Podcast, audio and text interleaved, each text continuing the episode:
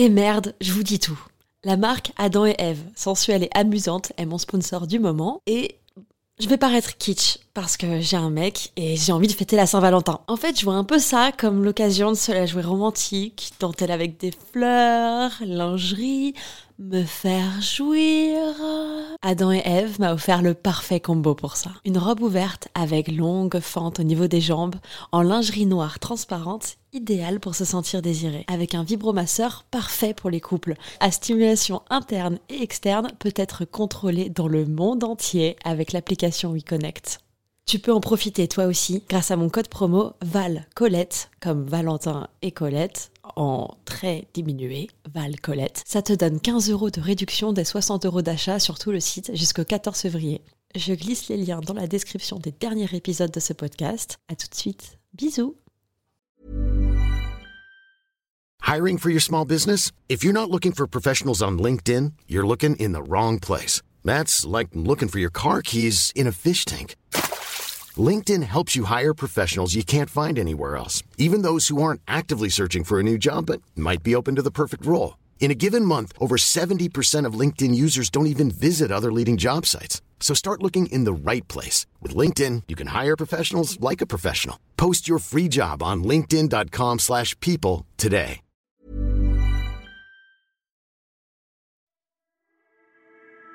À la lecture de l'essai Réinventer l'amour de Mona Chollet, j'ai eu ce sentiment à plusieurs reprises que certains textes m'étaient directement adressés. Ou bien elle parlait à la petite fille en moi, ou bien à la jeune femme qui découvre ses premiers émois, ou bien à l'adulte qui tente de déterminer un peu tous les jours quelles sont les clés du bonheur et du partage liés à l'amour. J'ai hésité un moment avant de me lancer dans la réalisation de cet épisode. Je craignais la surprise des auditorices. Et pourtant, vous comprendrez à son écoute à quel point les messages que Mona tente de faire passer et les miens sont si étroitement liés. Les propos tenus dans Réinventer l'amour m'ont interpellée, car ils me paraissaient nécessaires autant pour les hommes que pour les femmes. Les femmes n'auraient plus peur d'être jugées lorsqu'elles se comportent en salope, les hommes n'auraient plus peur de cacher leur vulnérabilité. Je souhaiterais remercier Mona Chollet et les éditions de la Découverte pour leur réactivité et leur soutien. Au micro, Marguerite qui prête sa plus belle voix sur une musique originale composée par Naibé.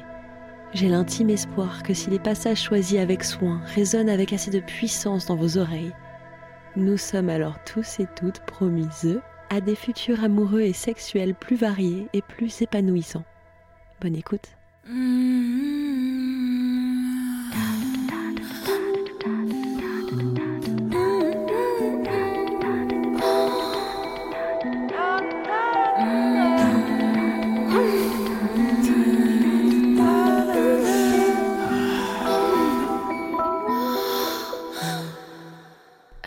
L'amour. Ce livre naît de mon propre sentiment de gâchis.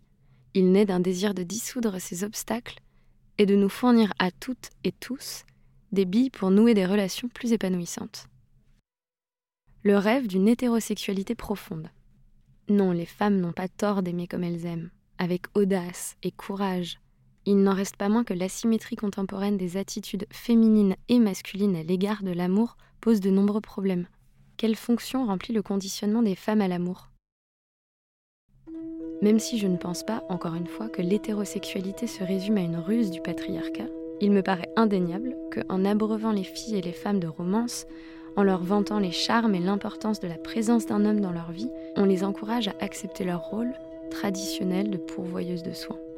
On les place aussi en position de faiblesse dans leur vie sentimentale. Si l'existence et la viabilité de la relation leur importent davantage qu'à leurs compagnons, en cas de désaccord sur n'importe quel sujet, ce sont elles qui seront amenées à céder, à faire des compromis ou à se sacrifier. Le prix qu'elles sont poussées à accorder à l'amour peut inciter les femmes à pratiquer une forme de dumping amoureux, c'est-à-dire à offrir leur amour à un homme en abaissant leurs exigences dans la relation.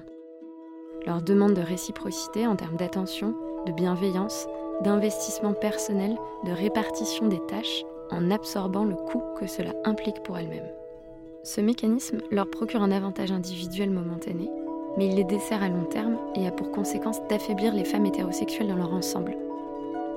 Il permet aux hommes de ne jamais subir les conséquences d'un comportement négligent ou maltraitant. Ils ne sont ainsi jamais contraints de remettre en question les présupposés que leur a inculqué leur éducation quant à leur place et à leurs droits. Ils sont en mesure de dicter les modalités de la relation, et si une femme les quitte, ils sont sûrs d'en trouver une autre qui acceptera leurs conditions. Ils le sont d'autant plus quand cette position de force psychologique se double d'une position de force économique, ce qui est fréquent puisque les hommes dans leur ensemble gagnent mieux leur vie que les femmes et possèdent davantage de patrimoine qu'elles.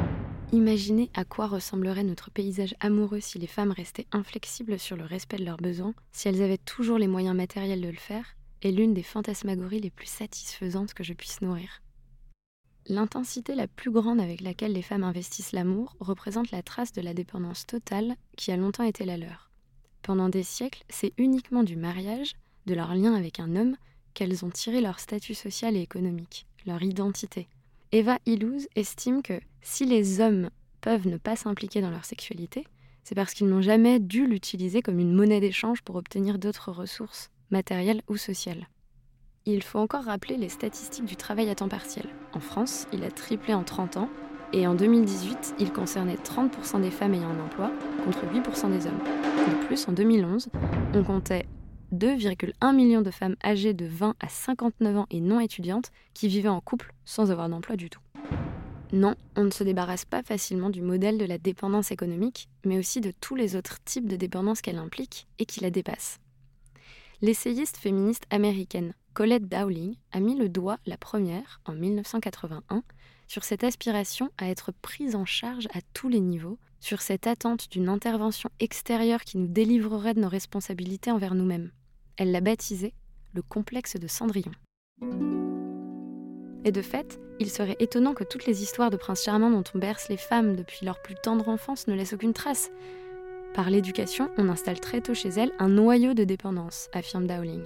Dès lors, si nous voulons gagner notre liberté, il faut ajouter aux luttes concrètes pour l'égalité un travail d'émancipation intérieure. Et, pour cela, il faut d'abord, si l'on sent cette tendance en soi, la reconnaître sans honte il faut oser se montrer courageusement vulnérable. La première chose que les femmes doivent déterminer, c'est dans quelle mesure la peur gouverne leur vie, écrit Dowling.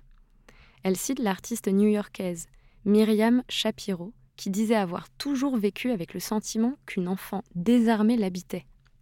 Seule la peinture lui permettait de s'affirmer, de devenir plus vivante. Nous pouvons nous efforcer d'étendre le plus possible la surface de notre vie sur laquelle nous sommes autonomes, sur le plan pratique ou psychologique, sans que cela enlève rien au choc irremplaçable de la rencontre amoureuse. Au contraire même. Je pense à ces mots de la poétesse canadienne Rupi Kaur. Je ne veux pas de toi pour remplir mes parties vides. Je veux être pleine par moi-même. Je veux être pleine, à pouvoir éclairer une ville entière. Et après, je veux de toi en moi, parce que nous deux ensemble pouvons y mettre le feu. Sur le plan social, sexuel et même dans une certaine mesure sur le plan économique, les femmes ont énormément progressé, écrit Pénélope Russianoff.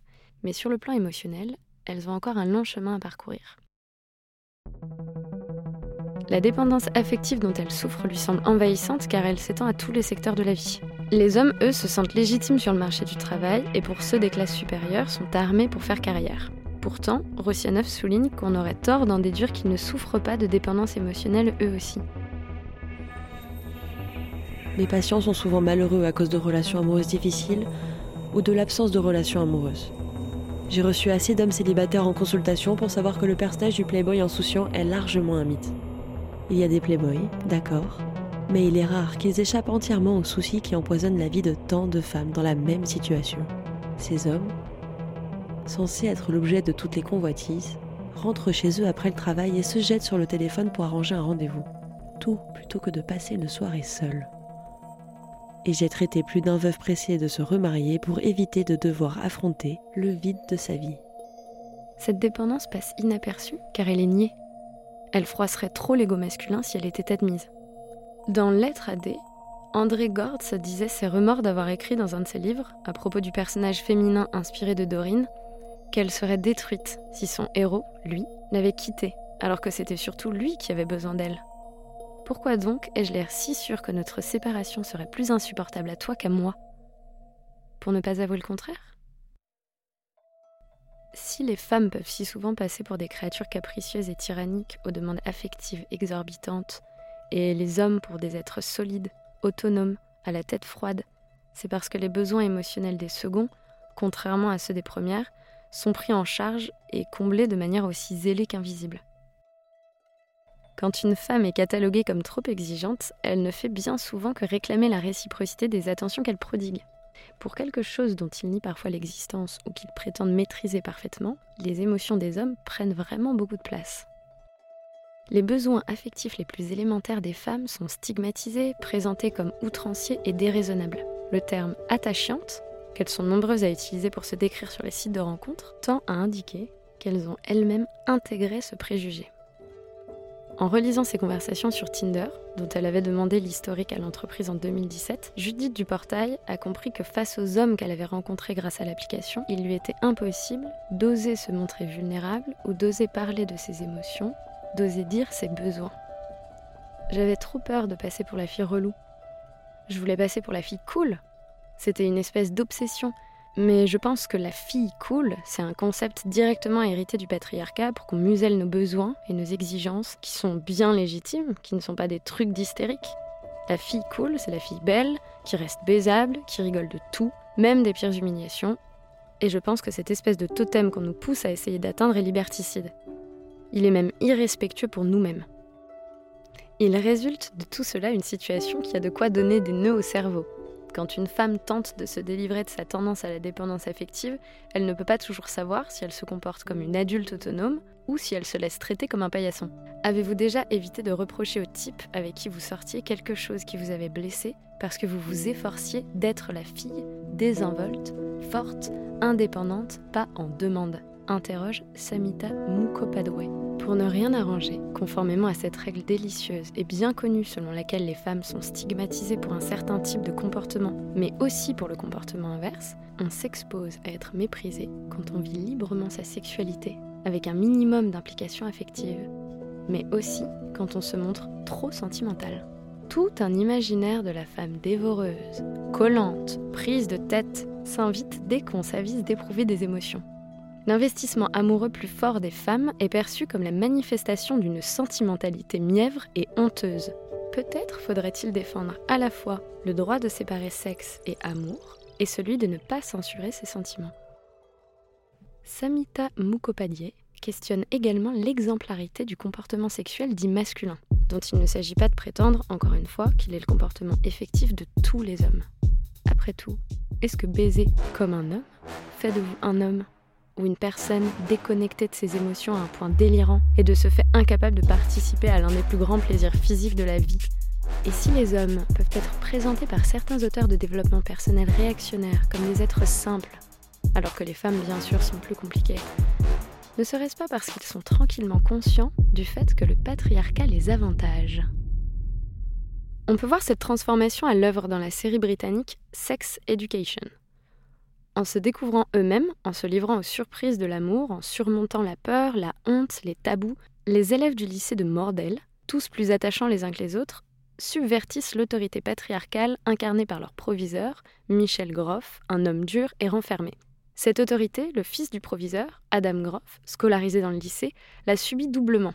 Au début de la série, Adam, le personnage ne porte peut-être pas par hasard un prénom aussi chargé symboliquement, apparaît comme un archétype de virilité bourrine.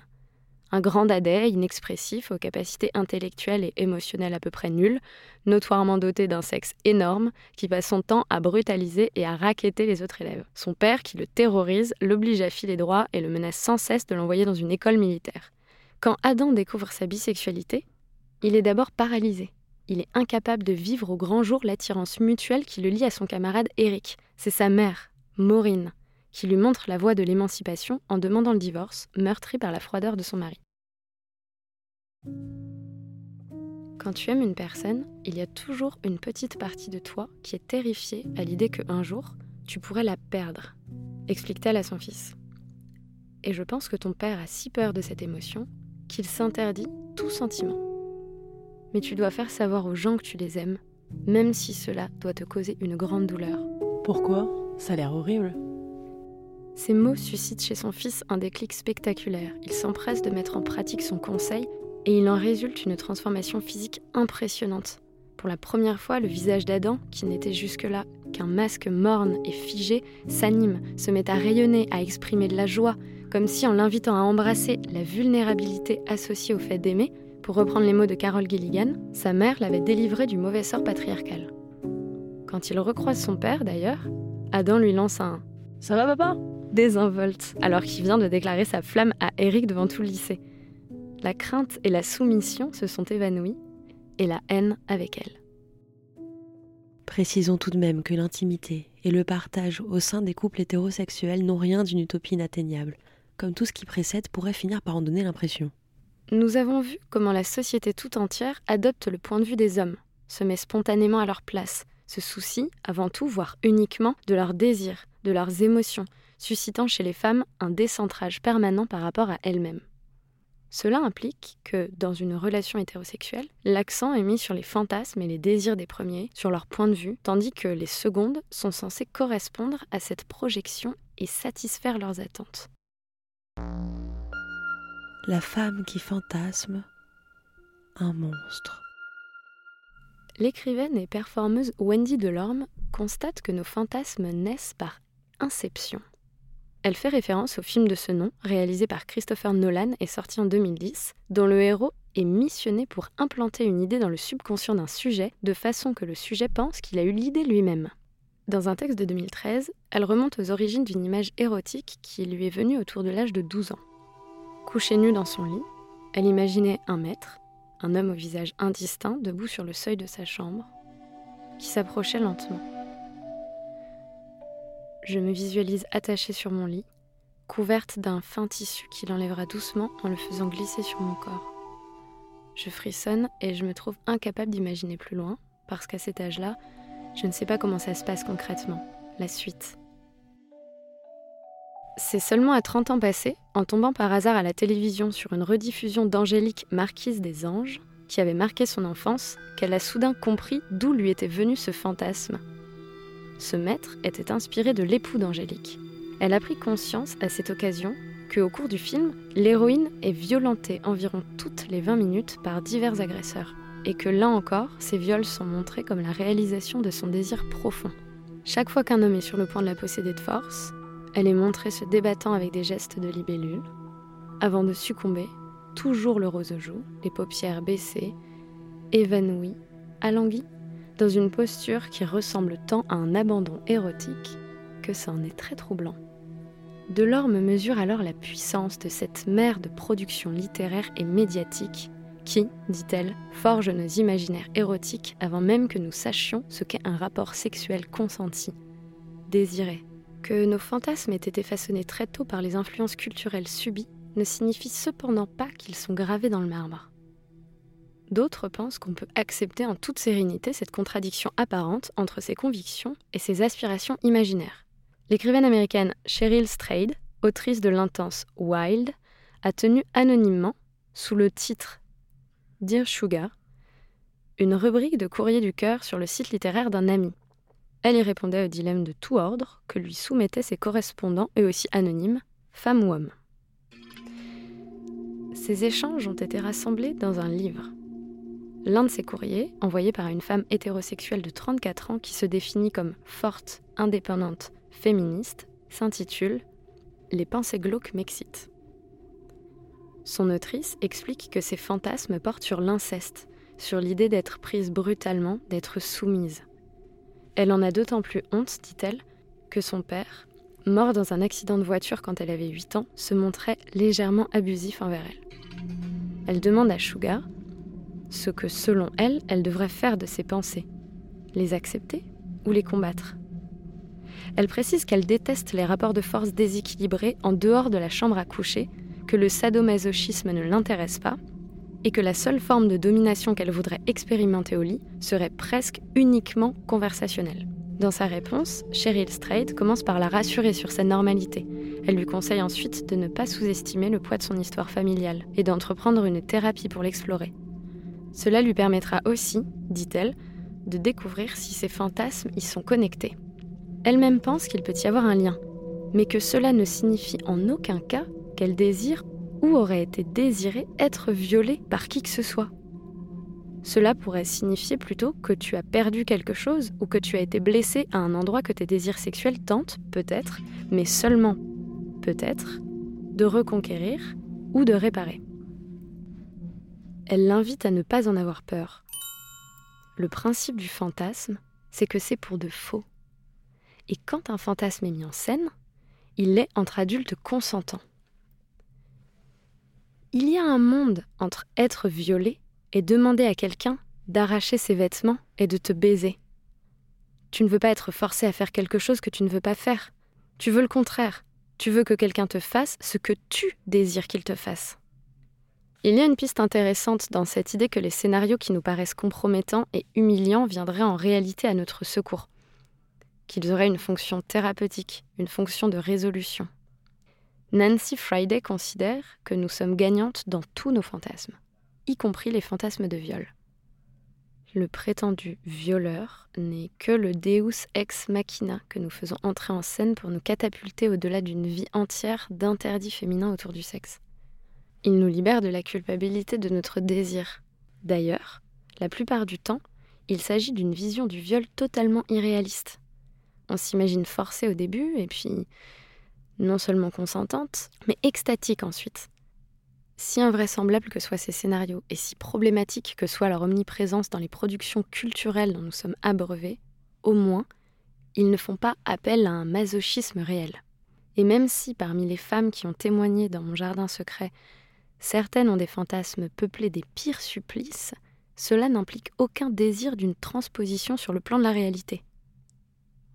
Je déteste ce qui m'arrive dans mes fantasmes, mais ils sont mêlés de manière inextricable à mon plaisir, qui est très réel, dit l'une d'elles. Peut-être que quand les femmes jurent qu'elles n'ont aucun désir d'être réellement soumises, torturées ou violées, qu'elles tiennent à leur intégrité physique et psychique, qu'elles sont par ailleurs indépendantes, féministes, on pourrait les croire. Peut-être que nous pourrions nous croire nous-mêmes Puisqu'ils prennent forme dans les moments où nous cherchons à atteindre un bien-être maximal, on peut penser que nos fantasmes visent à aplanir toutes les difficultés qui se posent à nous par tous les moyens possibles. Et s'ils incorporaient des éléments masochistes, non pas comme un poison qui s'y infiltrerait malgré nous, mais comme un contrepoison Ils sont d'une grande plasticité. Ils apparaissent en un claquement de doigts et disparaissent tout aussi vite qu'ils ne nous satisfont pas. Ils sont pragmatiques, ils font feu de tout bois on peut supposer qu'ils mêlent toutes sortes d'éléments hétérogènes qui se fondent les uns aux autres. Certains empruntés à des situations que nous aimerions réellement vivre, et d'autres encore qui relèvent de la conjuration ou de la réparation. Chaque jour, en effet, même la moins féministe des femmes doit dépenser une énergie considérable, consciemment ou non, à se défendre contre la domination masculine, à composer avec elle et ou à lutter contre elle ne serait-ce qu'en étant vigilante quand elle marche dans la rue seule la nuit, par exemple, et dans toutes sortes d'autres circonstances. On peut présumer que c'est exténuant, et que cela crée une tension qui, de temps en temps, nécessite une résolution. Par moment, que nous soyons des féministes convaincus ou que nous rejetions ce mot, peut-être que nous avons besoin de devenir, en pensée, de mignonnes petites truies qui se roulent joyeusement dans la fange de la domination masculine parce que c'est trop épuisant tout le reste du temps d'essayer d'éviter ces éclaboussures. Le fantasme d'être soumise à un ou plusieurs hommes, l'acceptation et même la revendication des qualificatifs dégradants qu'on nous jette à la figure, la recherche active en imagination des violences dont nous sommes sans cesse menacés, vise peut-être à neutraliser cette domination, à la subvertir, le fait que souvent nous imaginions prendre du plaisir à ces violences, ce qui ne peut se produire que dans l'univers du fantasme, implique que dès lors, il ne peut plus rien nous arriver de mal. Notre esprit peut utiliser cette ruse pour nous persuader que nous sommes à l'abri, que nous sommes invincibles. Je pouvais en avoir besoin. À l'époque, je savais déjà ce qu'était une vraie menace. À 13 ans, j'ai un jour été traînée sur 10 mètres dans un couloir du collège durant une récréation par trois élèves plus âgés qui clamaient qu'ils allaient me violer dans les toilettes. Pendant des semaines, ensuite, j'ai regardé avec répulsion le pull que je portais ce jour-là sur le rayonnage de mon placard, un pull HM en maille turquoise, et je crois bien que je ne l'ai plus jamais remis. Même si je n'ai jamais associé consciemment ce genre d'épisode à mes fantasmes amoureux, est-il possible qu'il en soit resté complètement déconnecté? D'ailleurs, Même si les scènes imprégnées de la culture du viol que nous voyons ou lisons dans toutes sortes d'œuvres de fiction nous marquent énormément, surtout quand nous sommes jeunes, et s'incorporent à nos rêveries, est-ce qu'elles sont vraiment à l'origine de nos fantasmes de soumission? Le scénario de viol dans lequel nous commençons par nous débattre pour finalement prendre notre pied, qui, dans le secret de notre cerveau, nous permet de lever nos interdits sur le sexe, change complètement de sens et de fonction quand il est incorporé à une œuvre culturelle quelconque et qu'il accrédite l'idée selon laquelle, quand une femme dit non, elle pense oui. Il n'y a pas que les voix qu'on fait taire, qu'on enterre, qu'on disqualifie. Il y a aussi celles qu'on détourne, qu'on utilise, qu'on trahit, celles qu'on couvre en parlant plus fort qu'elles. Espérons qu'elles seront de plus en plus nombreuses à parler de plus en plus fort et que leurs voix prendront enfin toute leur place dans la définition de ce que nous appelons l'amour. Chers auditeurs, auditrices, vous avez beaucoup appris sur comment réinventer l'amour, expliqué par Mona Cholet et lu par mon amie Marguerite. Si ce sujet vous a intéressé, je vous conseille d'aller écouter mon épisode Les chants de Lilith, où je retrace par la lecture de plusieurs poèmes le portrait de la déesse mythologique mésopotamienne Lilith. N'hésitez pas à aller sur le site www.coletteseconfesse.fr pour me laisser un message vocal que peut-être je pourrais diffuser dans un prochain épisode de remerciements. Ce mois-ci, je tiens à remercier plusieurs personnes pour vos avis Apple Podcast. Riquel24 qui a écrit Torride. Longue vie à ce bijou de podcast et merci pour ces voyages excitants. Merci à toi, Rigel. J'espère aussi que sa vie sera le plus longue possible. Lu2986 qui a écrit Génial sans aucun doute le meilleur podcast du genre. Merci beaucoup. Et Alexine008, méga hot, la mère Noël cette année. Mhm, avec petit émoticône diablesse. Si vous voulez soutenir ce podcast, j'ai mis en place un financement participatif. Je vous mets les liens dans la description de l'épisode. C'est tout simple, car j'aimerais vivre de mon podcast et faire davantage de contenu. Enfin, N'hésitez pas à venir me contacter sur Instagram, Colette se confesse, pour me partager vos histoires, vos idées, vos inspirations. S'il y a une illustration que vous trouvez belle et que vous souhaiteriez que je partage, vous pouvez mentionner mon nom, Colette se confesse, dans un commentaire et je le repartagerai sur mon feed. Dans le prochain épisode, j'hésite encore si on va parler de bunker ou d'ostéo.